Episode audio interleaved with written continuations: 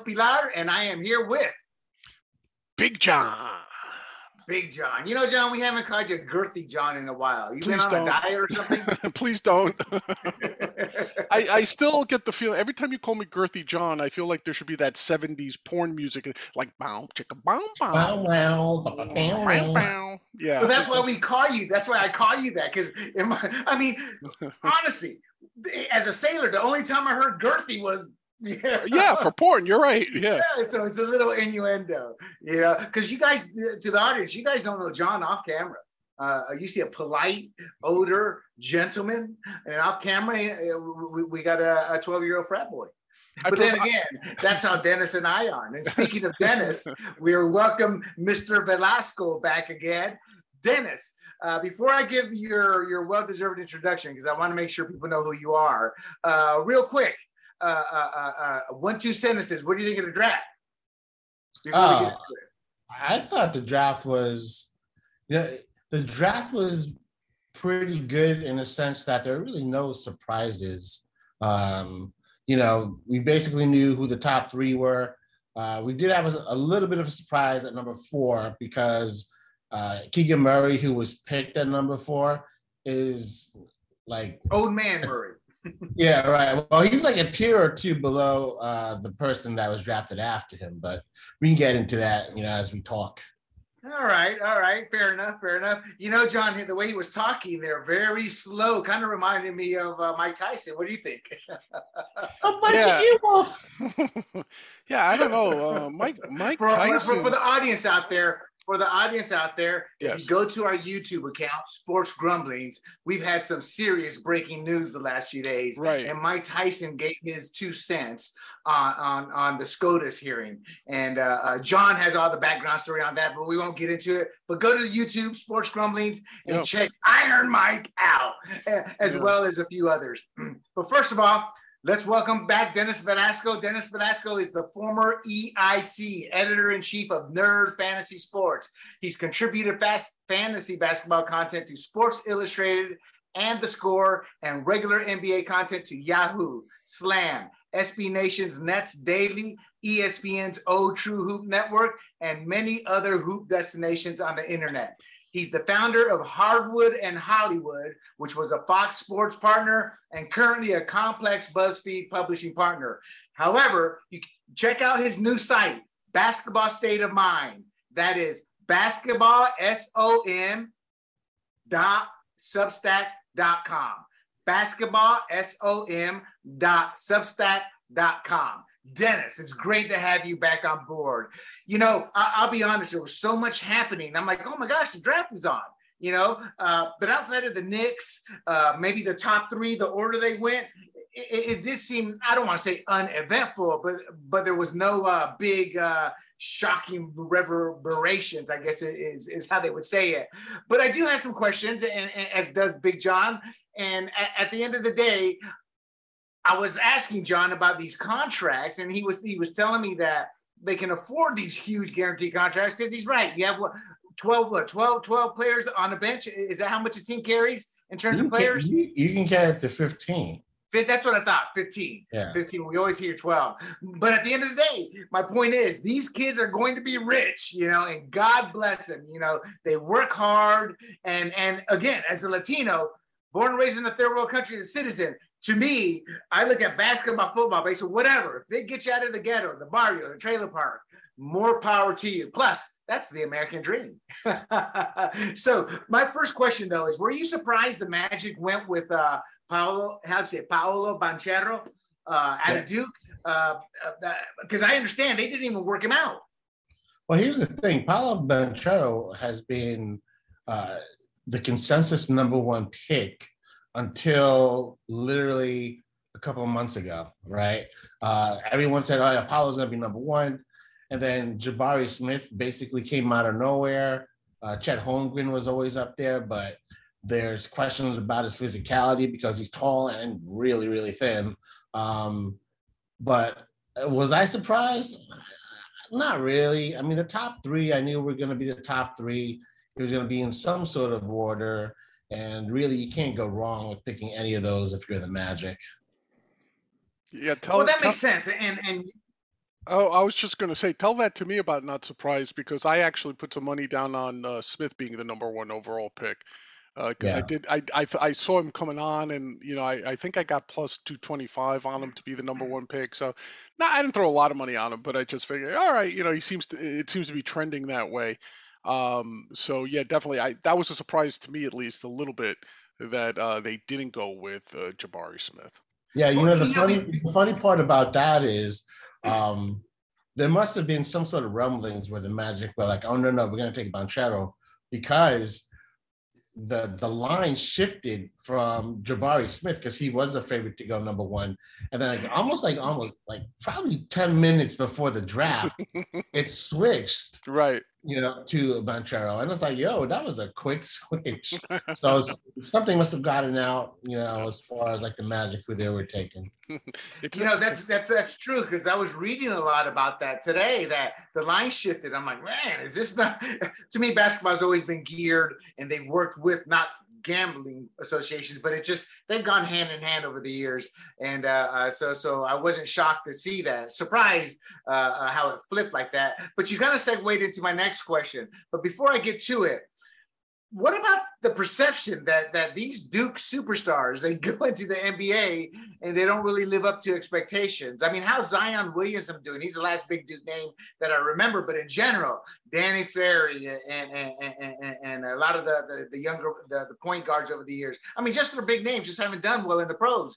Uh, uh, I, you really can't compare apples and oranges, but the kids from Duke and you know, Well, you know, a lot of it also has to do with health. So Zion Williamson obviously is health, but you know, a person that came out of Duke that if he was totally healthy, he would probably be like top 10 all time, and that's Grant Hill. Mhm. But he had issues. Um, you're talking about Kyrie Irving is a dookie. Granted, he only played like two games, but he was still the number one pick. That's how great he was. He came out of Duke. Uh, he's doing well when he actually plays. Um, and then Jayson Tatum, he's a dookie. He's doing really well. So it really depends on like you know what time period you're talking about. Because if you're going all the way back to Danny Ferry, then yeah, you know maybe not so well, much. well the, the names you mentioned, those are guys that have gone there for the one and done, pretty much, right? Oh yeah, So, definitely. so once that shifted, so I guess I, I guess I wouldn't really call him. I mean, they are Duke. You can't take that away. But it's like you know, they're just it's a placeholder. You know, got to go play a year here, maybe get my legs or my sea legs, and then head to the NBA. So so I get you're right. Technically, I guess I look at it differently. Uh, but you're right. You know, Irving and those guys. I, I had no clue i i i with some of those uh, because I moved out of North Carolina and I kind of stopped. You know, stopped following the details. But that's interesting answer there. Uh, the Thunder took Center Chet out of Gonzaga. There's concern, as you said, about his slight frame. And again, you've gotten me back into basketball. Football was always my shtick. But even I knew, you know, that these tall, rangy seven footers, uh, it, it's they just don't make it. And and I stopped looking after a few minutes, but I quickly came across now. Not all of these are thin build, but they're all seven footers or more. Uh, and that is Greg Oden, Hasheem Thabeet, uh, Kwame Brown. He was a little young though, and they may have had careers, but these were like number one overall picks. Some of these guys, uh, Kwame Brown, Darko Milicic. Uh, is that how you say the last name? Milicic. Yeah, Milicic, uh, Michael Olowokandi, Shawn Bradley, and God bless him, he's uh, paralyzed now. Uh, had that terrible accident a few months ago on the bike, and I never saw a follow-up story till I, I researched him today, and he's he's paralyzed. So I really feel for him. And the most famous or infamous of them all, Manute Bol, because he was like what seven seven eight or seven six, and, and rest in peace, six, yeah. Manute Bol had, had a terrible disease and ended up passing away. Uh, but he did a lot for his people in the Sudanese, or tried to. But uh, all those guys, seven footers, uh, extremely high draft picks. I mean, within the top five, most of them, if not number one or number two, and they all failed. So when I'm reading about Chet Holmgren, I'm like, if I'm a GM, I'm like, I'm staying away from the kid, you know, because you're talking a lot of guaranteed money, uh, a high pick. And, and a pick like that can actually set you back, I think, a couple years. What are your thoughts on that? Or, or am I completely off base? Uh, well, I'm going to say you're completely off base because I love Chet Holmgren. Uh, all those players that you mentioned before, uh, th- they don't have what Chet Holmgren has, right? And that's skill set. Chet Holmgren can get a rebound and for a slight frame, averaging 9.9 rebounds per game in college ain't bad. He can get grab a rebound on a defensive end uh, and go coast to coast. He can finish with a dunk. You know, one of the great things about him is his handle. He can dribble. He can shoot off the dribble. He can shoot off the catch. He's a great shooter. And yeah, if yeah. you watch him play, he's ferocious. He does not care. He will go after you. Like there are games where he'll have like four fouls just because of how aggressive he is. Um, Chet Holmgren, to me, if I had to choose from this draft class, I would have taken him number one, no question, um, because he has the wingspan, he has the height, yes, but he can shoot through. He plays like a guard, you know. That's what I was uh, going to ask you. Yeah. His, his, uh, uh, uh, if he had the, I, I, know he can take a three point shot, but does he have the ability to be a threat at the point, or is he just a once in a blue moon?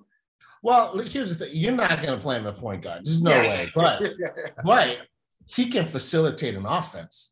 Uh, watch him play because when he gets a defensive rebound, if he doesn't go coast to coast, he'll he'll hesitate, look at the court. He has great vision. He can pass the ball. He's a great player. So that's the reason why he was taking number two. And you know, the Thunder, I mean, if he honestly, I, I think they lucked out because I think Chet Holmgren is, is the real deal. So you know, before we go to the next question I had, you mentioned the Thunder and and, and they seem to have jettisoned a lot and we're gonna go into rebuild mode, but they seem to have made out like fat rats in this draft. Uh, at what point do you see? How long do you think it's going to take them to become competitive? Because uh, I'm basing this on the assumption they got a great draft class, but more importantly, uh, how much time is it going to take uh, Holmgren to really mature, maybe fill out a little bit? Because I believe everything you say, but that's what they always say about the top one, two, three. But the pro game, you're playing the best of the best every day versus uh, every four to five, six games in college. So, so how do you see the Thunder in terms of where, uh, in terms of becoming competitive and and, and playoff capable in terms of, uh, of going deep, in terms of how long that process will take? Well, it's going to really be up to them because they have the pieces. They have, more importantly, the trade pieces in terms of draft picks because they probably have like 100 draft picks or something like that in the next seven years.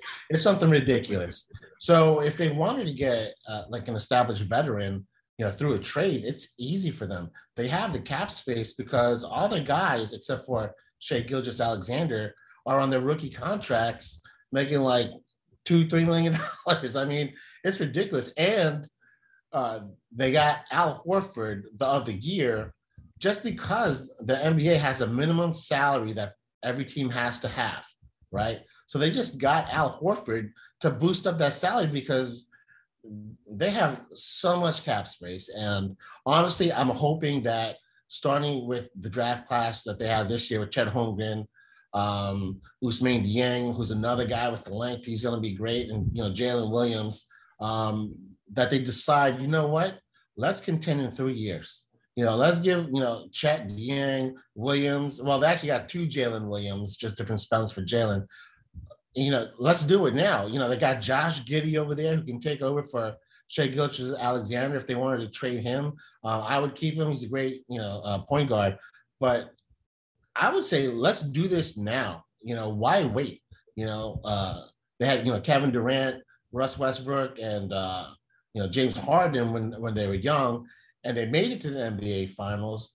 Uh, you know, and it's kind of sort of the same thing where everybody's homegrown, but eventually, those great players, like the young players they have now, they're they're going to demand high salaries. You know, so yeah. work on it now. Work on that it now. That makes perfect sense. What about this Usamani? How do you say that last name? Dieng. Dieng. Okay, you mentioned him. I, I think there. How, how, long? Now, I was reading that he's actually a project. Uh, uh, in a sense, it's going to take him a little bit longer. Does he fit in the plans as you described, or or is he going to be somebody who, who needs some serious seasoning? Well, I mean, a lot of rookies are going to need seasoning, um, but I, I think he, will be fine.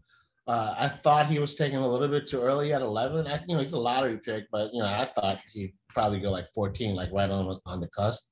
Um, but, you know, he, he's going to be fine. You know, he comes from the New Zealand Breakers. And you know all the you know that is like a great league to play in. But you know, it's it's it has to be something where the OKC Thunder say, all right, look, we got all these young guys.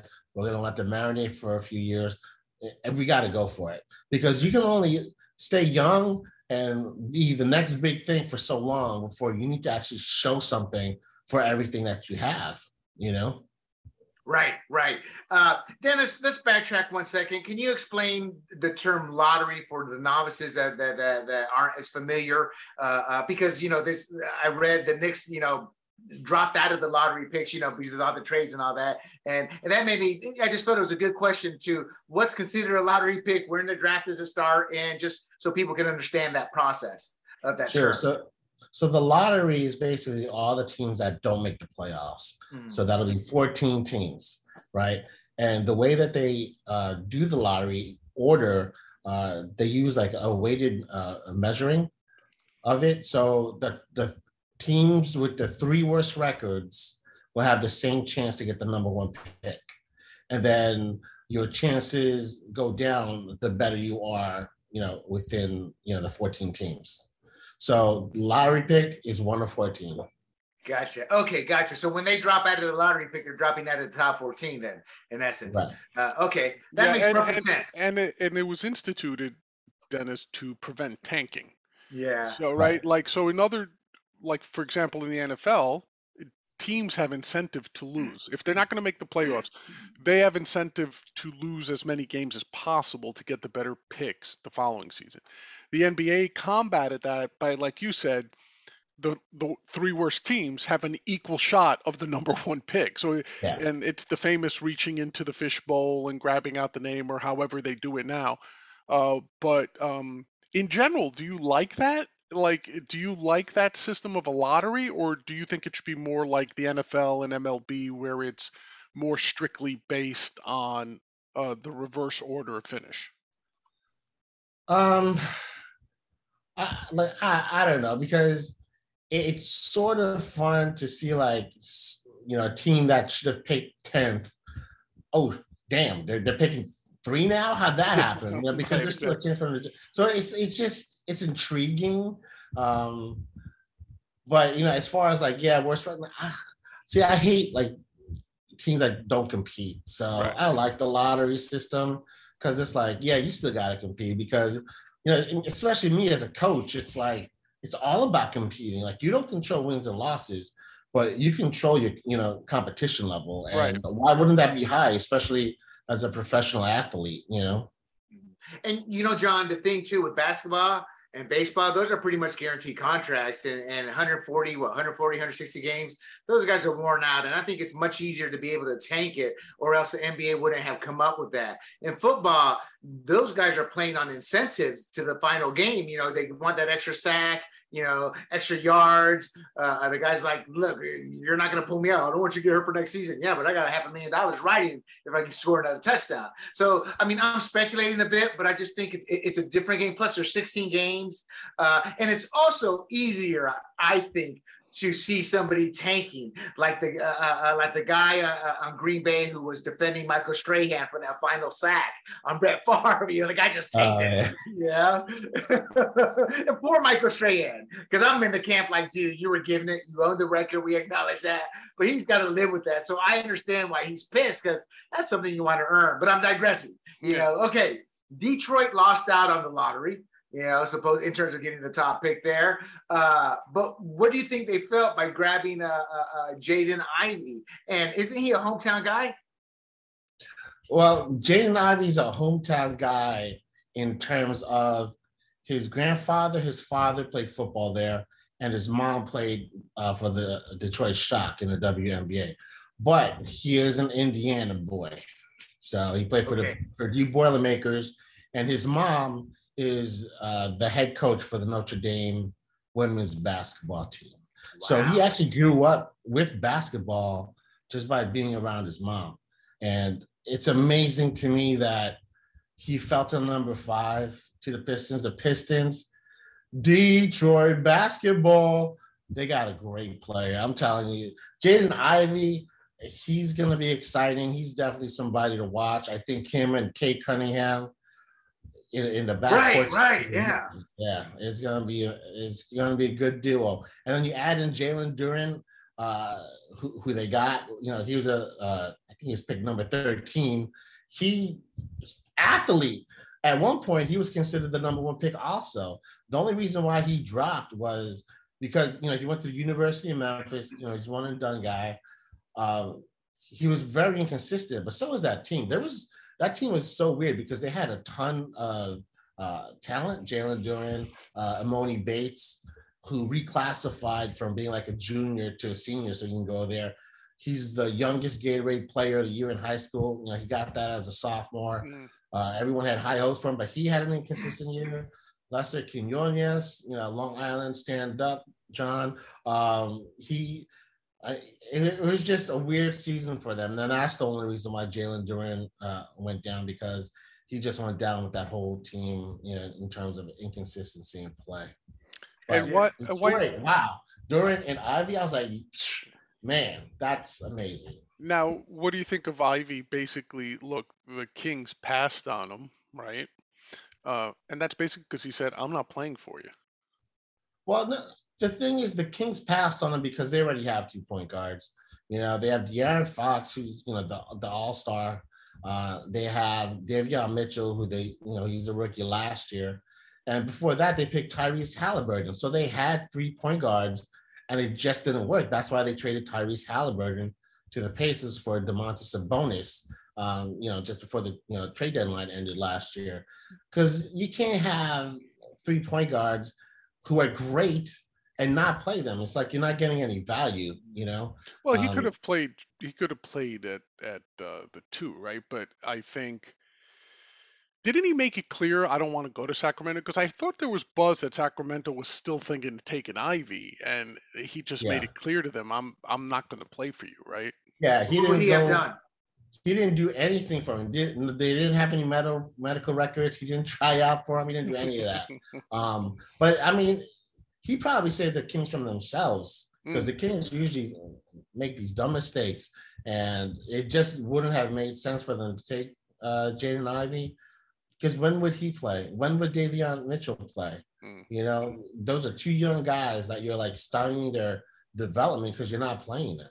Mm. You know? and, and, right, and for people wondering why he would say that, you know, Dennis actually, when Dennis started coming on, I started reading up, watching a little bit more, and I had no idea uh, that the Sacramento Kings make the Cleveland Browns look like the New England Patriots. I mean, that's how bad that franchise has been run. And, and, I say that because it's been like 16 years or something like that. You know, so so I can see him saying that. And what's that say about an organization? Because even in the, during the last few months, it's like they're trying to defend themselves. No, no, no, we're not a bad organization. You know, because I mean, yeah. that, what's that say, Dennis, about an organization? I, I guess what I'm asking is, how do the freaking you got to win? I know, but what can they do to start rebuilding to, to get out of a 16 year funk? Uh, probably not. probably not put you know former great players in the front office because they had a chance to get Luka Doncic. Yep. At number two, but instead they chose Marvin Bagley. Is Marvin Bagley still on the Kings? Nope. they traded him away. You know, shades of Sam Bowie and Michael Jordan. Uh, yeah, yeah, no, exactly. It's like, and they had Vlade Divac as a GM. Listen, he probably knows more basketball than me. Granted, well, that might not be true, but he definitely like has more experience in a pro game than I do.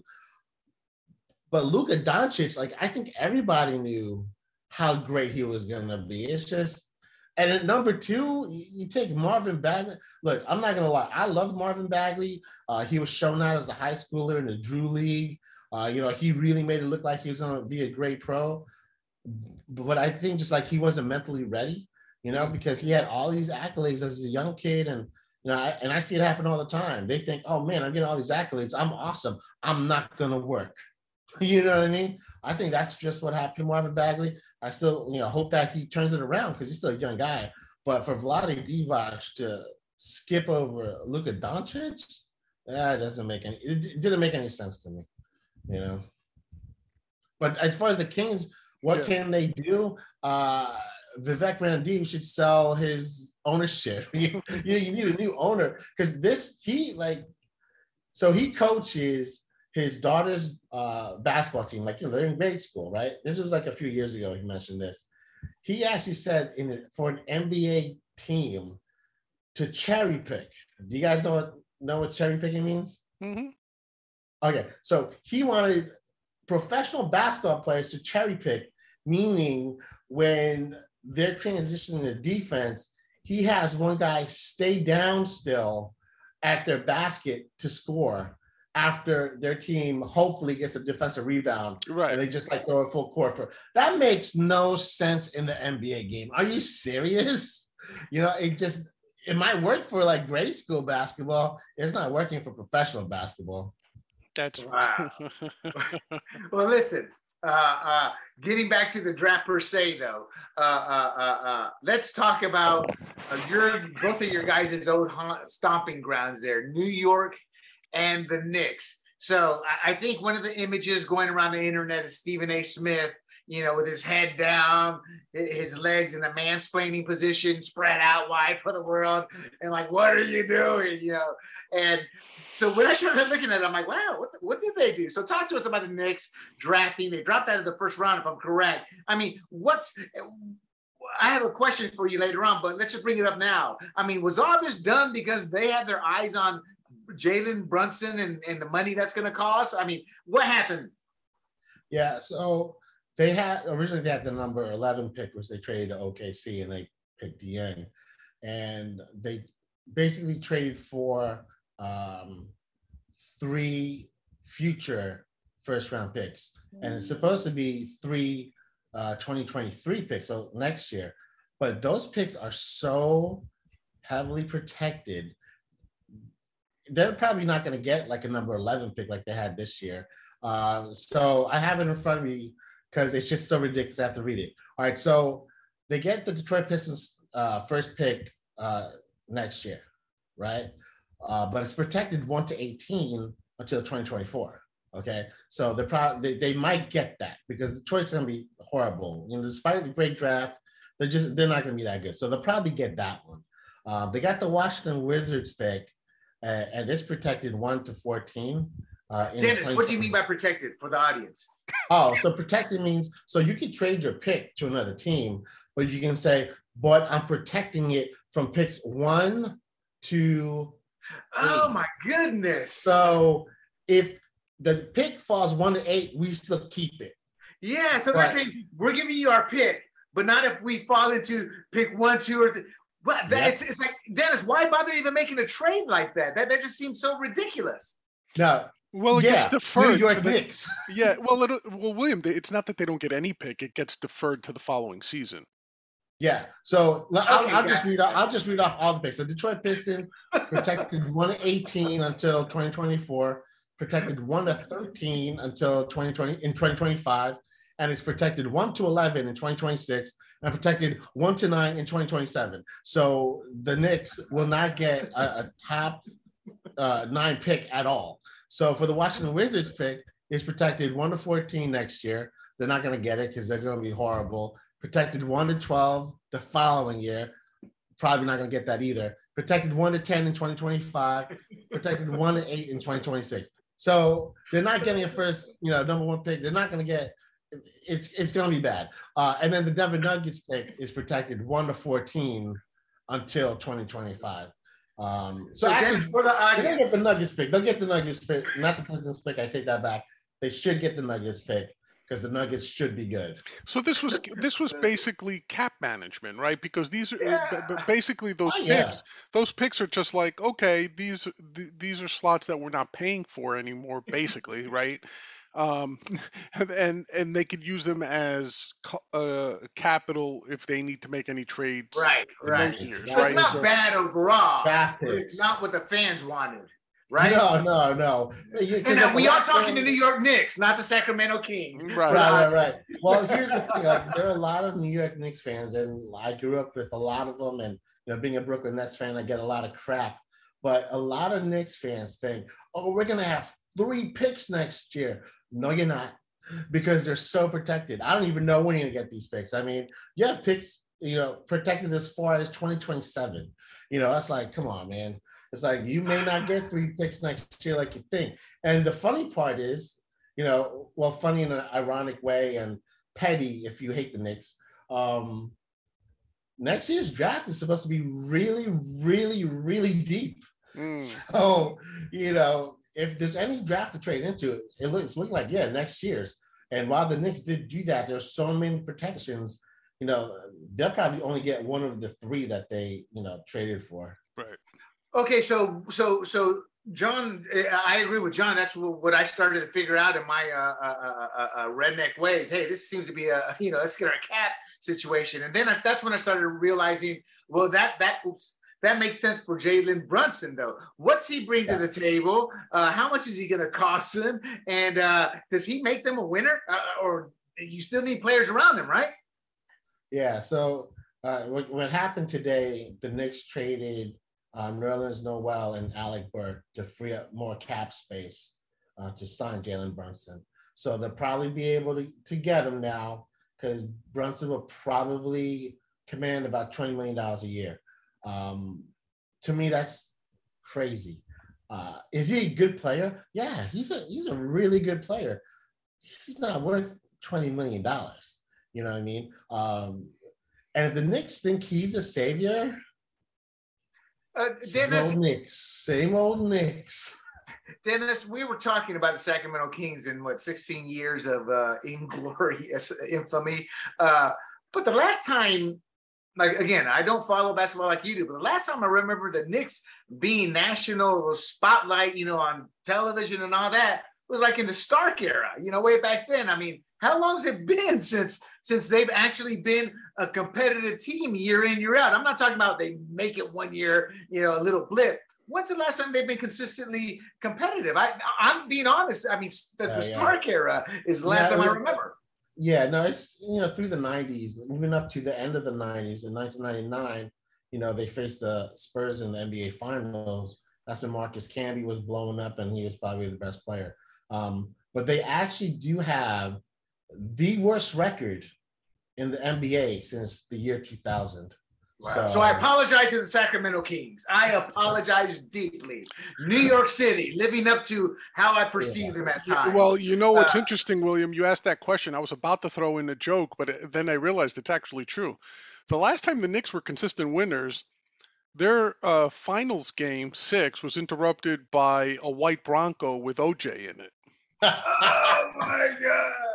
Yeah. I was in college then. By by the way, I was coming home from yeah. work. By the way, that's I mean, school. Yeah, yeah, that's not a joke. By the way, I think it was was it against the Rockets, Dennis? Game six. Rockets, yeah. yeah.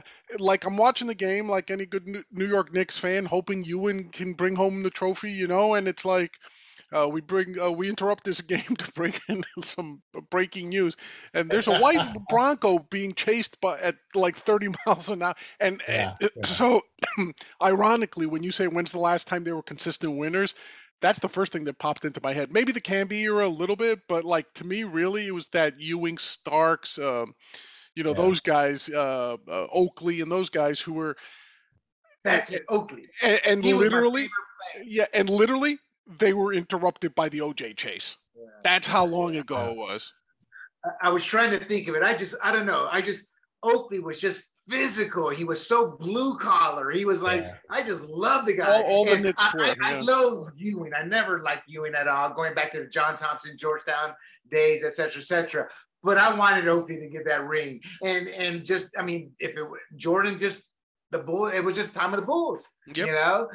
You know, but but in in New York's savior is the fact that they have a rabid base. New York City's uh, uh, uh, largest city in the country. They're like the the Cincinnati Bengals. People don't realize the, uh, uh, uh, the Brown family didn't care about building a winner because they were profitable. So I'd imagine the Knicks lose or win, they're bringing in the money. So so I guess at the end of the day, that owner doesn't care about winning. Now I can see why the fans and players don't care for the owner. They kind of put the blame of all yeah. this on, on, them. Yeah, but uh, a great story Dolan. Yeah, James Dolan, and actually the Knicks are by value the number one NBA team. Yeah, you Yeah, to, yeah, you, have, yeah. you have to understand in New York, the easiest thing you could do if you live in the five boroughs of New York, the easiest thing you could do, all subways, all buses lead to Madison Square Garden. So Right, the the easiest thing you could do as a New Yorker, you don't have to drive. There's no such thing as driving to a Knicks game or a Rangers game, even if you're into hockey. You just hop on whatever subway runs through your neighborhood, basically. Eventually, you'll end up. And for people do, that don't know, the subway stops underneath uh, Madison Square Mhm. Garden. So you get off the subway, you get on an escalator, an elevator, you're watching a Knicks game. So they're so ingrained. Uh, I guess sort of like the Celtics are for, for, for Boston they're so ingrained into that into that city that they'll always be popular. The Nets never had that popularity, but the Knicks are they're just the default. Yeah, hey, we're not doing anything today. Let's go grab a Knicks game at the Garden. That sort of thing. Tickets So are expensive though. now Yeah. they are. Yeah, yeah, the- yeah. yeah. the thing with New York City, Boston, and all the East Coast is you grow up and your family kind of dictates where this is who our team is, and it's part of the culture. Once you get out to the uh, Southwest and the West Coast, uh, uh, no, beach is great today. Uh, I'm not Chargers. Yeah. I'm not going to pay 400 bucks to take the family. What are they going to lose? 31 to 7. I mean, if you build a winner, they'll come. Unless you're in one of those old institutions and you could be losers for years and years and they'll still Right. come you know so so so so kudos to uh, the east coast for that okay back to the draft here the houston rockets thought banchero would uh uh, uh and, and real quick dennis uh, what's banchero's uh, background that sounds like a brazilian name or portuguese name Um, I'm not really sure. All I know is that he grew up in Seattle, right? There's a lot of uh, former pro players from Seattle, like Isaiah Thomas, Nate Robinson, um, you know, like Brandon Roy, and all those Seattle guys, they all stick together. So when Ban- Banchero was when Banchero was young, they actually like took him under his wing, and he's been playing with pro players since he was young. You know, It's- so it's that's how funny. his game got so good. You mentioned Nate Robinson, and I think now, what does the average person think when they hear Nate Robinson, Big John? Ah, yeah. Or, They yeah. think knock of him out. getting the knock the f out by uh, Yeah, Jake yeah, Paul, yeah. right? Oh, dude, I was scared for him, man. The way the way him and that that, that, that other guy went down, but that's totally a different topic. Okay, the Hu- hey, we're having fun tonight. That's what it's about. The Houston Rockets felt Banchero would be there, would be theirs. Now every team has a backup plan, and I can. But that said, I can imagine the quick panic there. But Jabari Smith. I mean, top three. I assume he's a great consolation prize, but how much of a drop off, or is there any between him and Banchero in terms of what they were hoping to get versus what they got? All right, so um, the the kind of even, but I would probably give it to Smith a little bit because he plays great defense. Uh, Banchero, he's just he can he's basically like a six ten point guard. You know, uh, great offensively. His defense depends on his drive. Like if he wants to play it, uh, Jabari Smith is on 100 the whole time. You know, high motor guy. Mm. Uh, offensively, he can shoot the ball. He can take it to the rack. He can guard, you know, positions one to five. You know, he's a great player. If I had to pick between those two, I would definitely pick Jabari Smith. Oh Uh, and, and yeah, and for the fact that he fell to the Rockets, it's a great fit because you know uh, Jabari Smith he doesn't have to worry so much about having to score because they have a young guy, Jalen Green, flip squad. Got to shout out my fellow Filipino, Jalen Green. Um, you know, I think he averaged something like 37 points his last six games. You know, uh, it, it took him a while to get used to the NBA. You know, he was struggling, but you know, towards the end of it, he was like really lighting it up. And there's a lot of high hopes that he can now that he's had you know the year under him, he can like take his game up another level. Um, and you know, to have uh, Jabari Smith to sort of take you know take away the you know pressure on him, um, along with like you know Josh Christopher and Michael Porter Jr. Um, it, they're going to be a nice team. And you know what's great about them is their coach is like, yeah, let's score. You know what I mean? Shoot the three. Let's go on a fast You know- break. So it'll be fun to watch.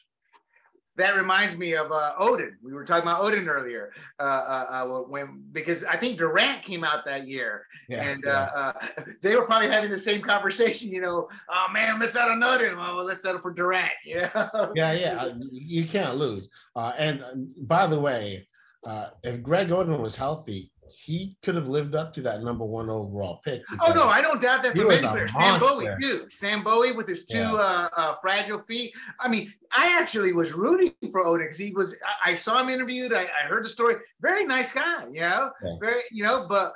And, and and sometimes when you get so much negativity, you can't help but want to root for the guy but a lot of the analysts hit it right on the head with, uh, about him and his injuries. Uh, but that said, there's so many players uh, out of that list we talked about earlier.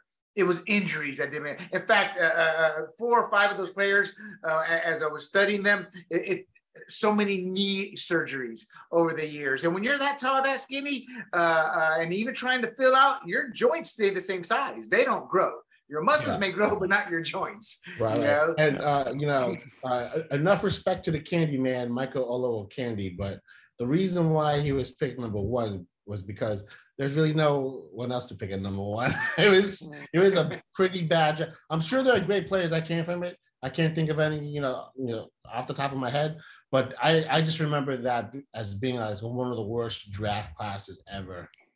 Hey, yeah, Will. yeah. You know, I study the NFL a lot, and you, you, look at some of the draft classes, and after four to five years, there's like maybe one or there's nobody from the first round, and the star out of that class is like a third uh, rounder uh, RB right. or something. You know, John, I'm sure has seen that a lot too. Yeah. Hey, William, before you move on, to answer your question, I was looking this up while you guys were talking. Banchero is actually uh, multiracial, as Dennis mentioned but uh, his mother is uh, African American, uh, born here in the U.S. His father's actually Italian.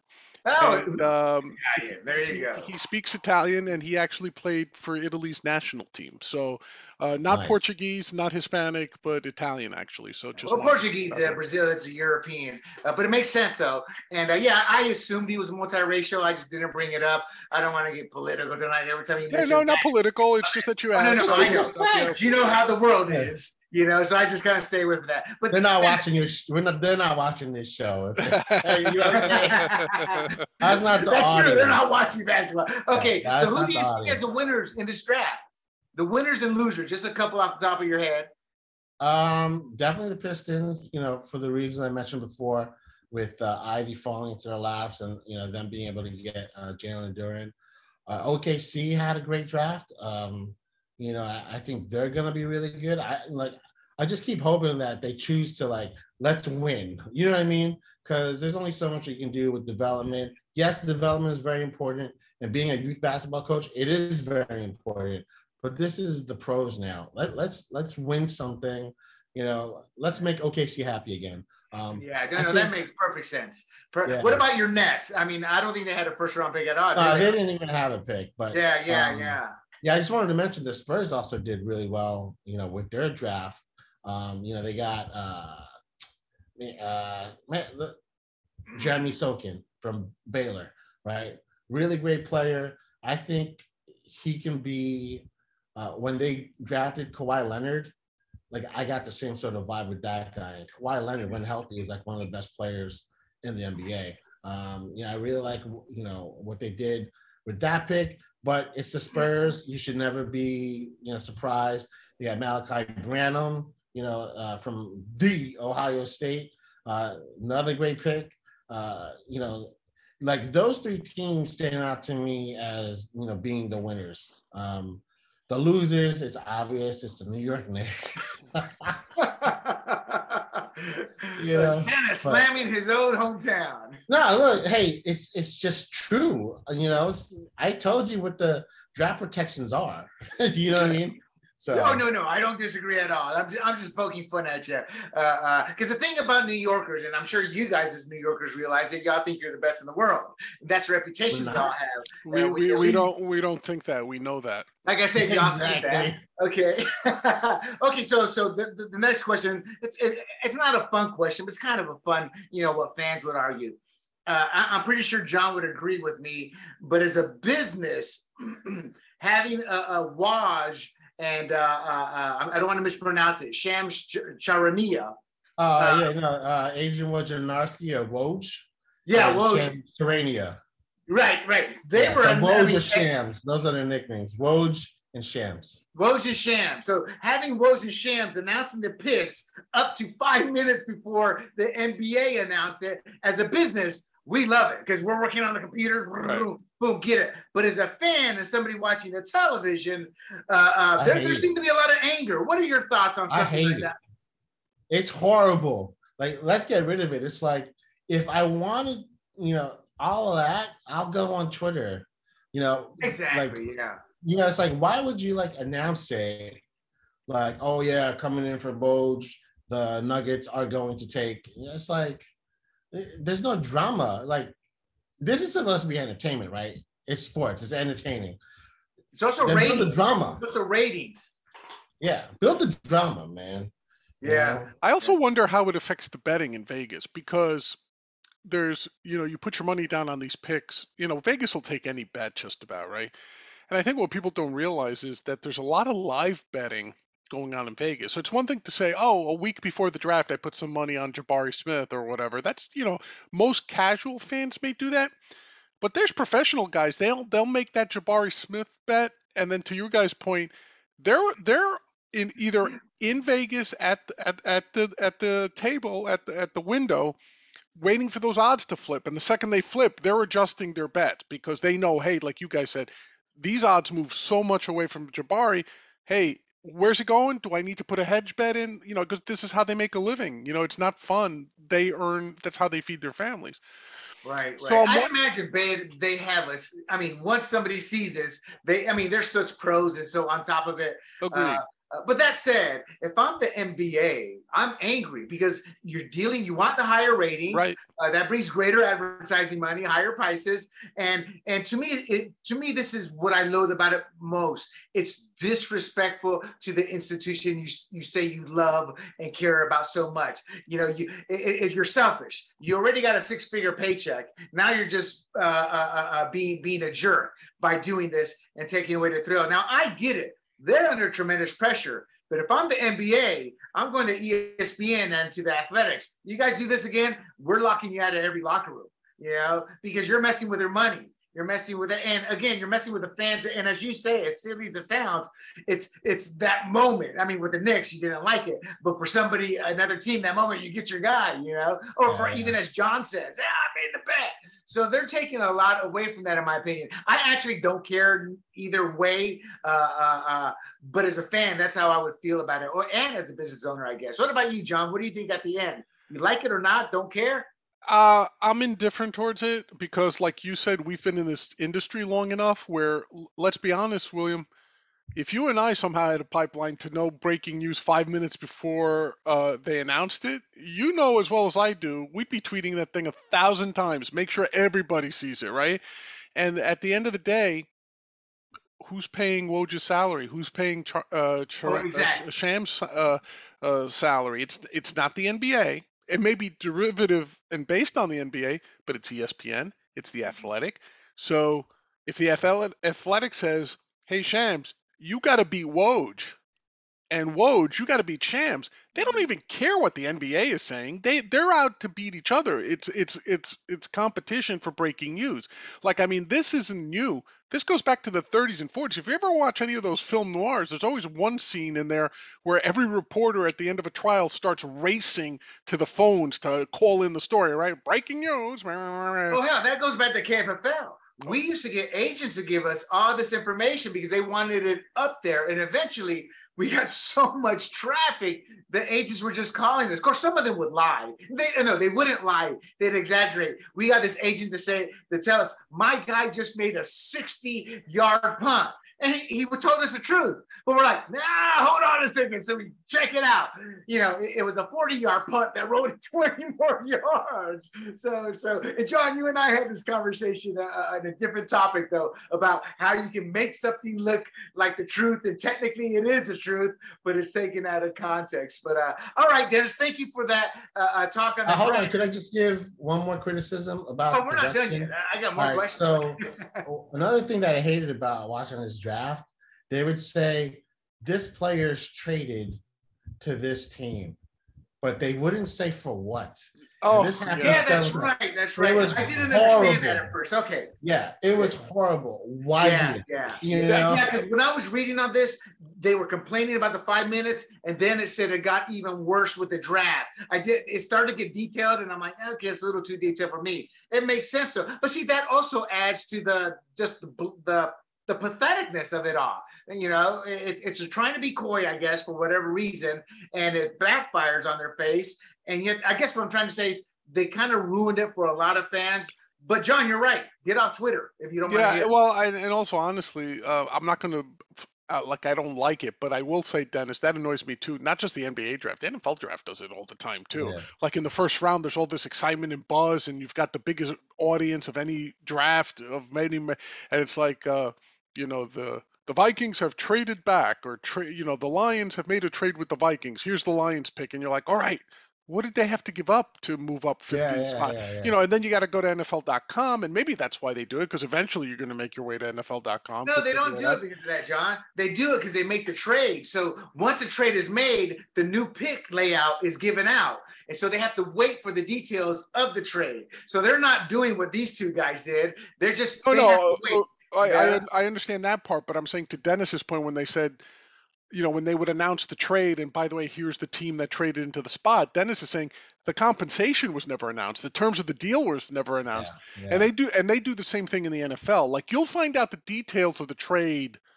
way after later, the round yeah. is over or something, and that's frustrating. But you know what? I think it's not as frustrating to fans as it is to writers. I think writers want to get want to immediately formulate, especially with Twitter and with the social media platforms, like we want to get our take out there boom, boom, boom, right?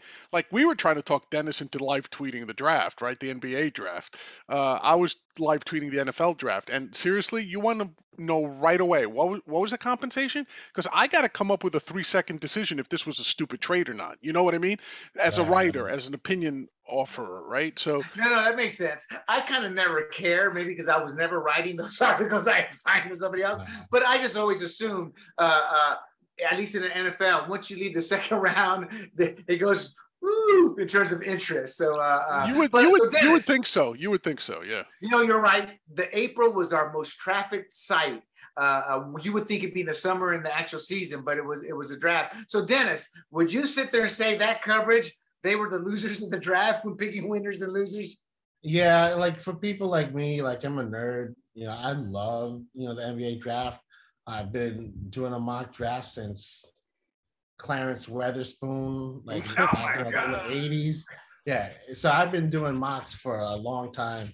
And it was just annoying. And you know, for example, if you want to get technical, like when OKC traded three first round picks to the Knicks, which ones? Because they have a ton of future first round picks from you know all these trades, like Paul George and whatnot and, then like what are the protections? Like that's never mentioned. Like, all right, so they got three picks from OKC, but are they OKC's picks or some of the oh, picks yeah. that are owned right.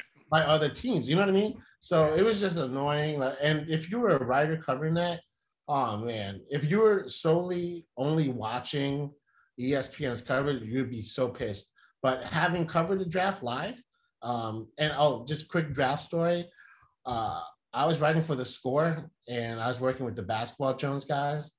So when I was assigned for the 2010 NBA draft, I was supposed to sit next to Zach Lowe. Hmm. But since I'm friends with all the basketball Jones guys, I was like, I'll just hang out with them in the back. So, you know, it might have been a, a career changer just sitting next to Zach Lowe, who's like, you know, the Lowe podcast. He's on ESPN oh, yeah. all the time it might have been you know life changing, but instead I chose to party with the party guys and you know because they were in the back because that's where all the food food was. so um, yeah, so that might have been a wrong decision.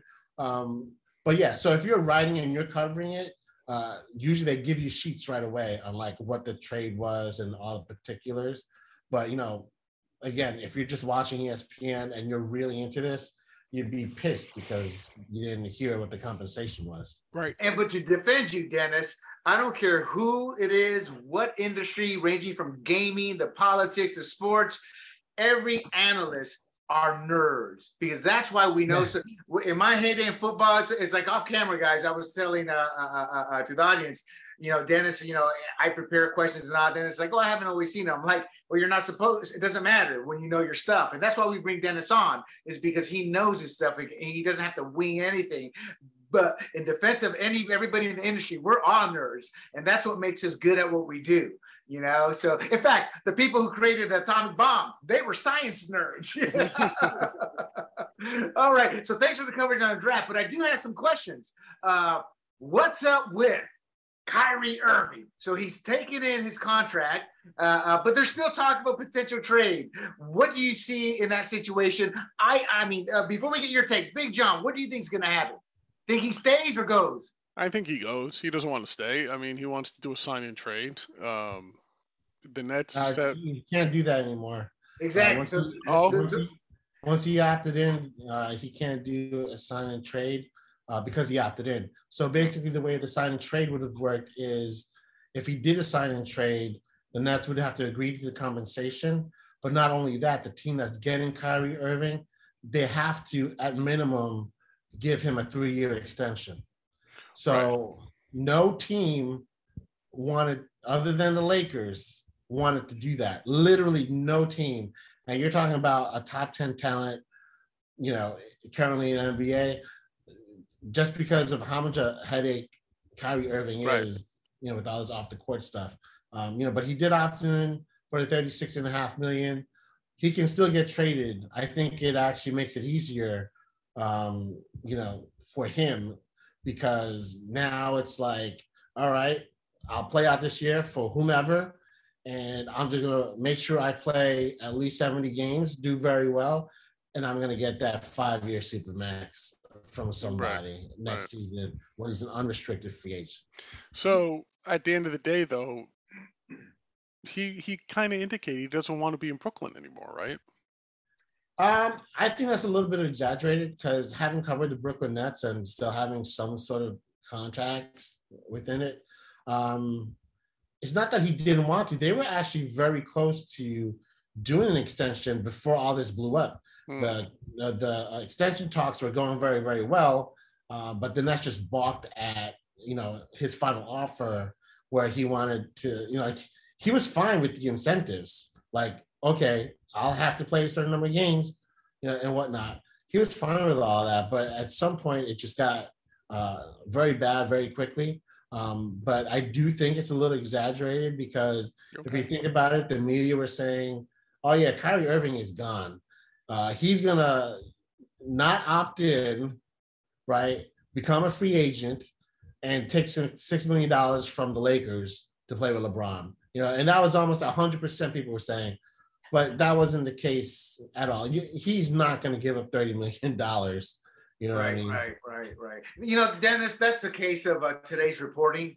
People don't actually research, make calls, or that made the Washes do and the Sharks do, but most don't. And then what happens is these stories get their own legs, and what they're saying may happen.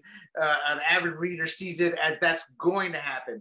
Uh, you know, so so that's how I see it, and, and I've seen that from years ago. Uh, and it's lazy reporting. You know, uh, I think uh, John, you're a good friend. Uh, uh, Tom, Tom Casal mentioned that. You know, lazy reporting.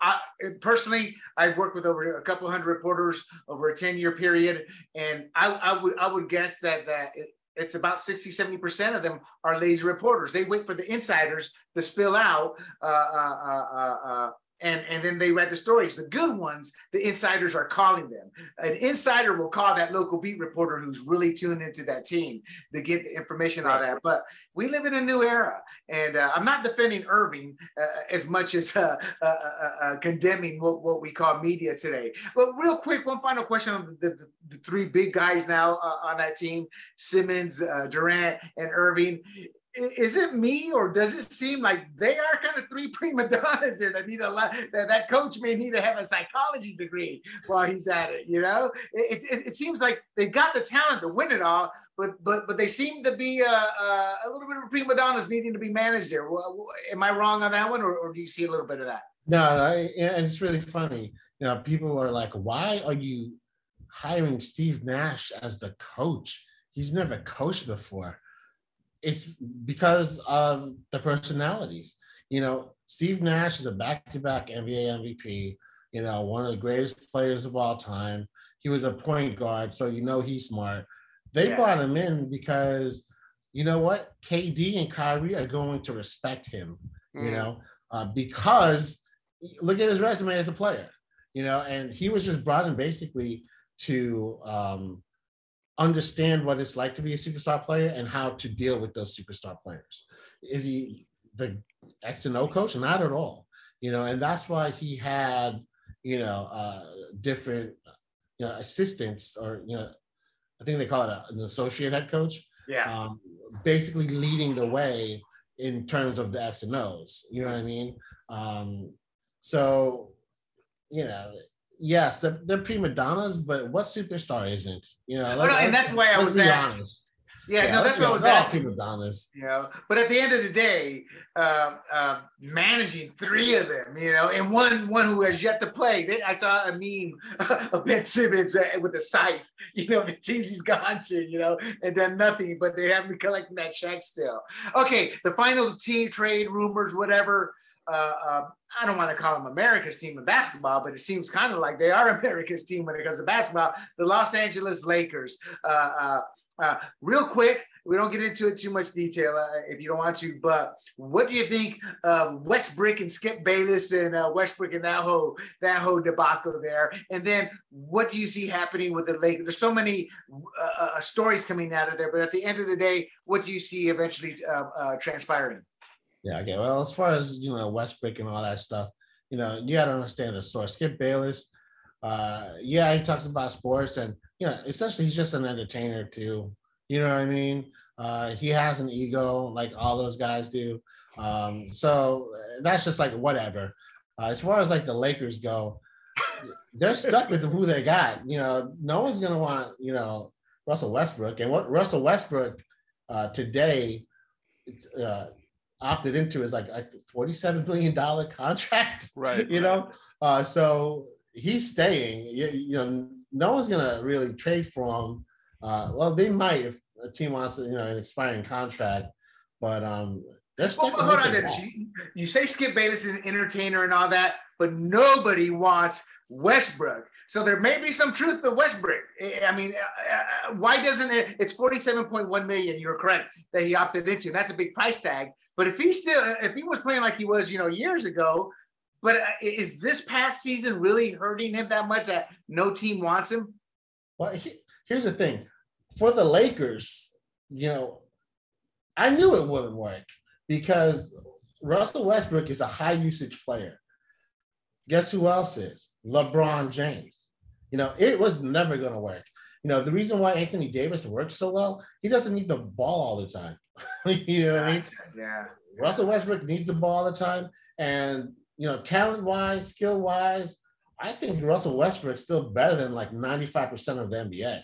You know, it's just he's on a bad team where he's not able to use his talents, you know, as much. You know, that okay. just didn't work. Russell Westbrook, if you were waiting for him to like be that, you know, catch and shoot guy taking three, that was never gonna happen. Right. You know, it was just a it was a bad mix and like a bad addition that just didn't make any sense. But see, Dennis, you say that was never going to happen, and I believe you.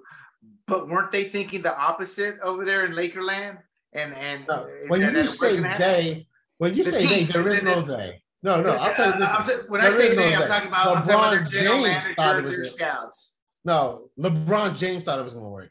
LeBron Oh, James is the one. Yeah, LeBron course. James is the one that wanted Russell Westbrook. You know, Ah. so yeah, bad choice, Bron. Gotcha. You know, that was not going to work. No way. I forgot about that. Yes. LeBron James calling There's the LeBron that wanted him. What about you, John? Where do you stand on the whole Westbrook? Westbrook. I don't know the player good enough in terms of his playing to know if it's well deserved or not. I just know after time, every player becomes a brick Well- just because of age. Well, he he had the I, the reason the Westbrook thing started coming from Skip Bayless was that uh, Westbrick had the lowest three point percentage Yeah. uh, out of any starting uh, player, so um, that's why he started calling him Westbrook. But like, and listen, I, I'm the first to admit I'm not a big Skip Bayless fan. Like, I respect his his breadth of work, but as a personality, he's not the type of guy I would hang out with in a bar. Like he just Oh, seems like arrogant, he's arrogant. arrogant. But even all joking about the arrogance aside, I just don't like his mannerisms. Like, uh, like uh, with Shannon, uh, not um, uh, yeah, Shannon Sharpe Ken Sharp, yeah. when they do that show uh, together. Um, Shannon Sharpe is like, you know, he's entertaining. He's like, yeah, come on, Skip, you know, whatever. Um, and Skip, you see him sometimes like, yeah, no, no, no, mm, mm, mm, you know, like brushing him off, almost like condescending. I don't know if that's an act or if it's real. I've never met the man, so I don't know if it's an act or it's his personality. But I have to say, you have the urge when you see Skip Bayless on TV, you want to either punch him in the face or choke him out or something. like uh, to me, at least, he, he's infuriating to me. Um, and the only reason I'll watch that show is for Sharpe. Now, um, does it mean I think Bayless isn't a good ana- analyst? Absolutely not. And he's probably better as a writer than he is as a TV personality, in my opinion. Because as a writer, you get his analysis, and the sarcasm and the condescension doesn't necessarily translate through the the written word as it does through the visual medium. So to me, Skip Bayless. Now I don't know Westbrook enough.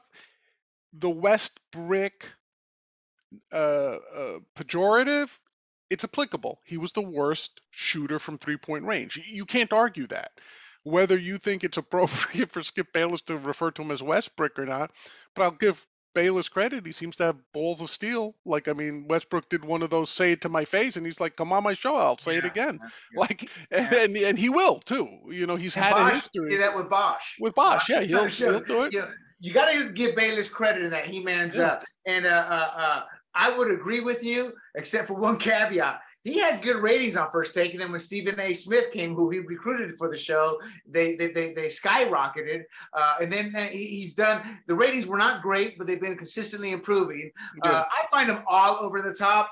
I have an issue with uh, the analysts because I'm terrible too, but I'm a nobody. Once you get a certain stature, uh, when I was on the radio, I was never disrespectful because they're playing a game I dreamed of. Uh, I Mm. mean, I'm five foot seven Latino.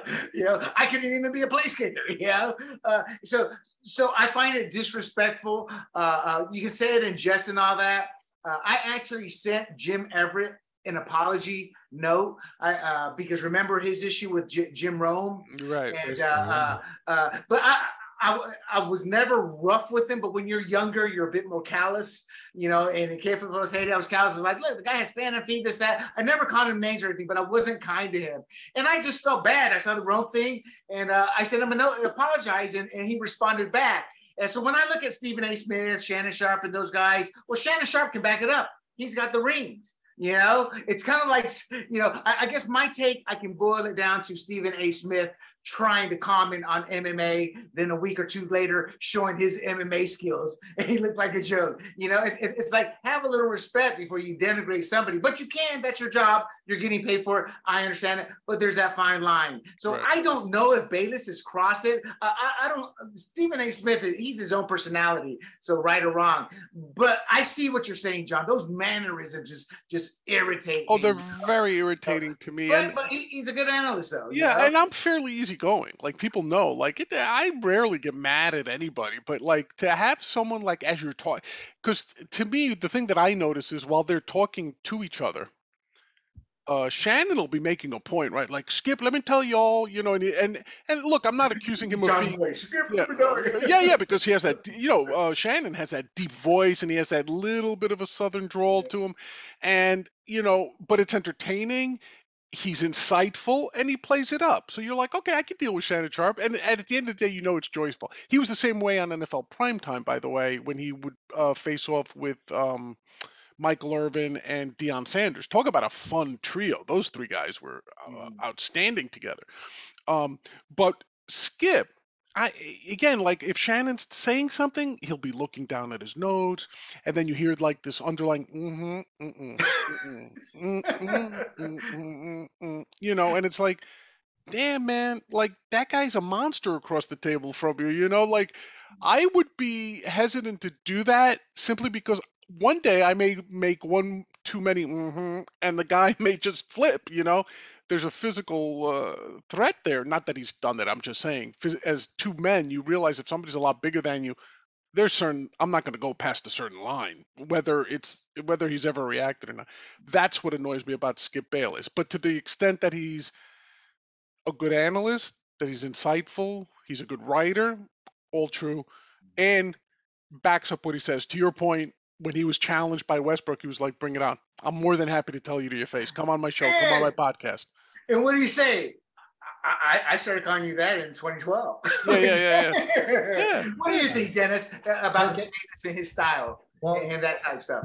I just want to say two things. All right. So Russell Westbrook, he is not a three point shooter. He's streaky at best from a three point range. But let's not forget, this guy averaged a triple double for multiple seasons. You know what I'm saying? He's an NBA MVP. Right, you know? right. When people call him Westbrick, it's like, all right, fine, that's fair enough. He's not good from three. But look at everything else, literally everything else he does really well. Right. I mean, to average double digits in points, rebounds, and assists in one season, and then do it for multiple seasons, there's not many players that have done that. He's like the only one, him and Oscar Robertson. yeah. No. That's it. Total, Damn, Oscar Robertson, that's going way back. That's it. total, So- respe- total respect on that. By the way, it's not Yeah. like I. It's just that if you listen to Skip, Yeah. he said I gave him that name, and he told me, "Why do you call me Westbrick? You had the lowest shooting, three point percentage of any starting player in the league." So you know, Dan, John can relate to this too. It's, it's a lot of times in life, it's like we know the true data, the true story, the true info. But but again, these stories just gain a life of their own. Right. And you could be screaming the truth to them, and then they're like, oh, Westbrick. And it's just you just want to pull your hair out. Well, it's also well, it's also a very good pejorative because it plays off his actual name. If you think about it, what is it like one letter off, two letters off, Yeah. Westbrook, Westbrook, right? And um and it fits the perceived narrative that Skip Bayless. So if you're gonna if you're gonna make fun of somebody as a comedian, as somebody who loves comedy, I'm sure Dennis as a as a comedy writer will appreciate too. That's almost like the perfect joke.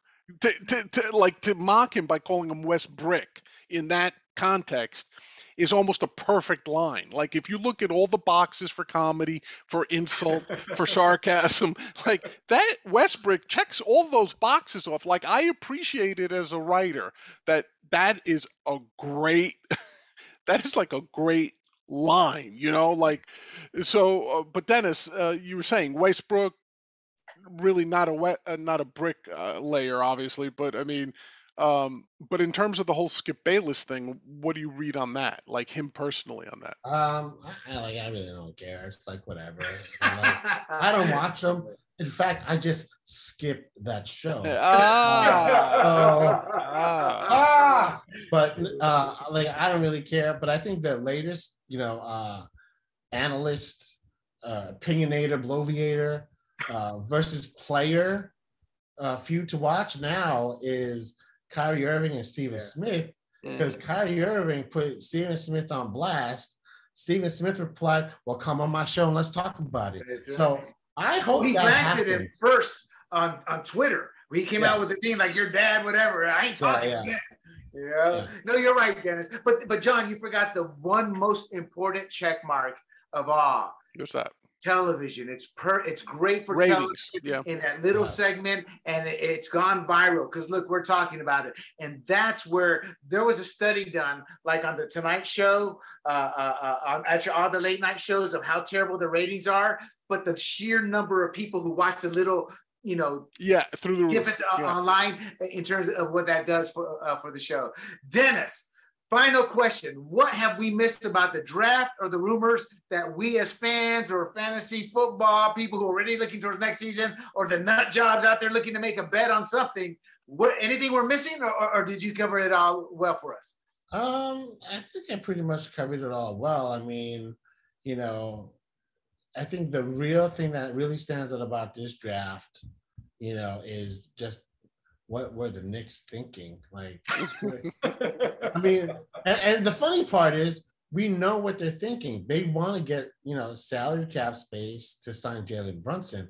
But honestly, I don't think they're going to sign Jalen Brunson. Wow. I think he signs with the Mavs. You know, uh, but weren't the, the Mavs, saying more money?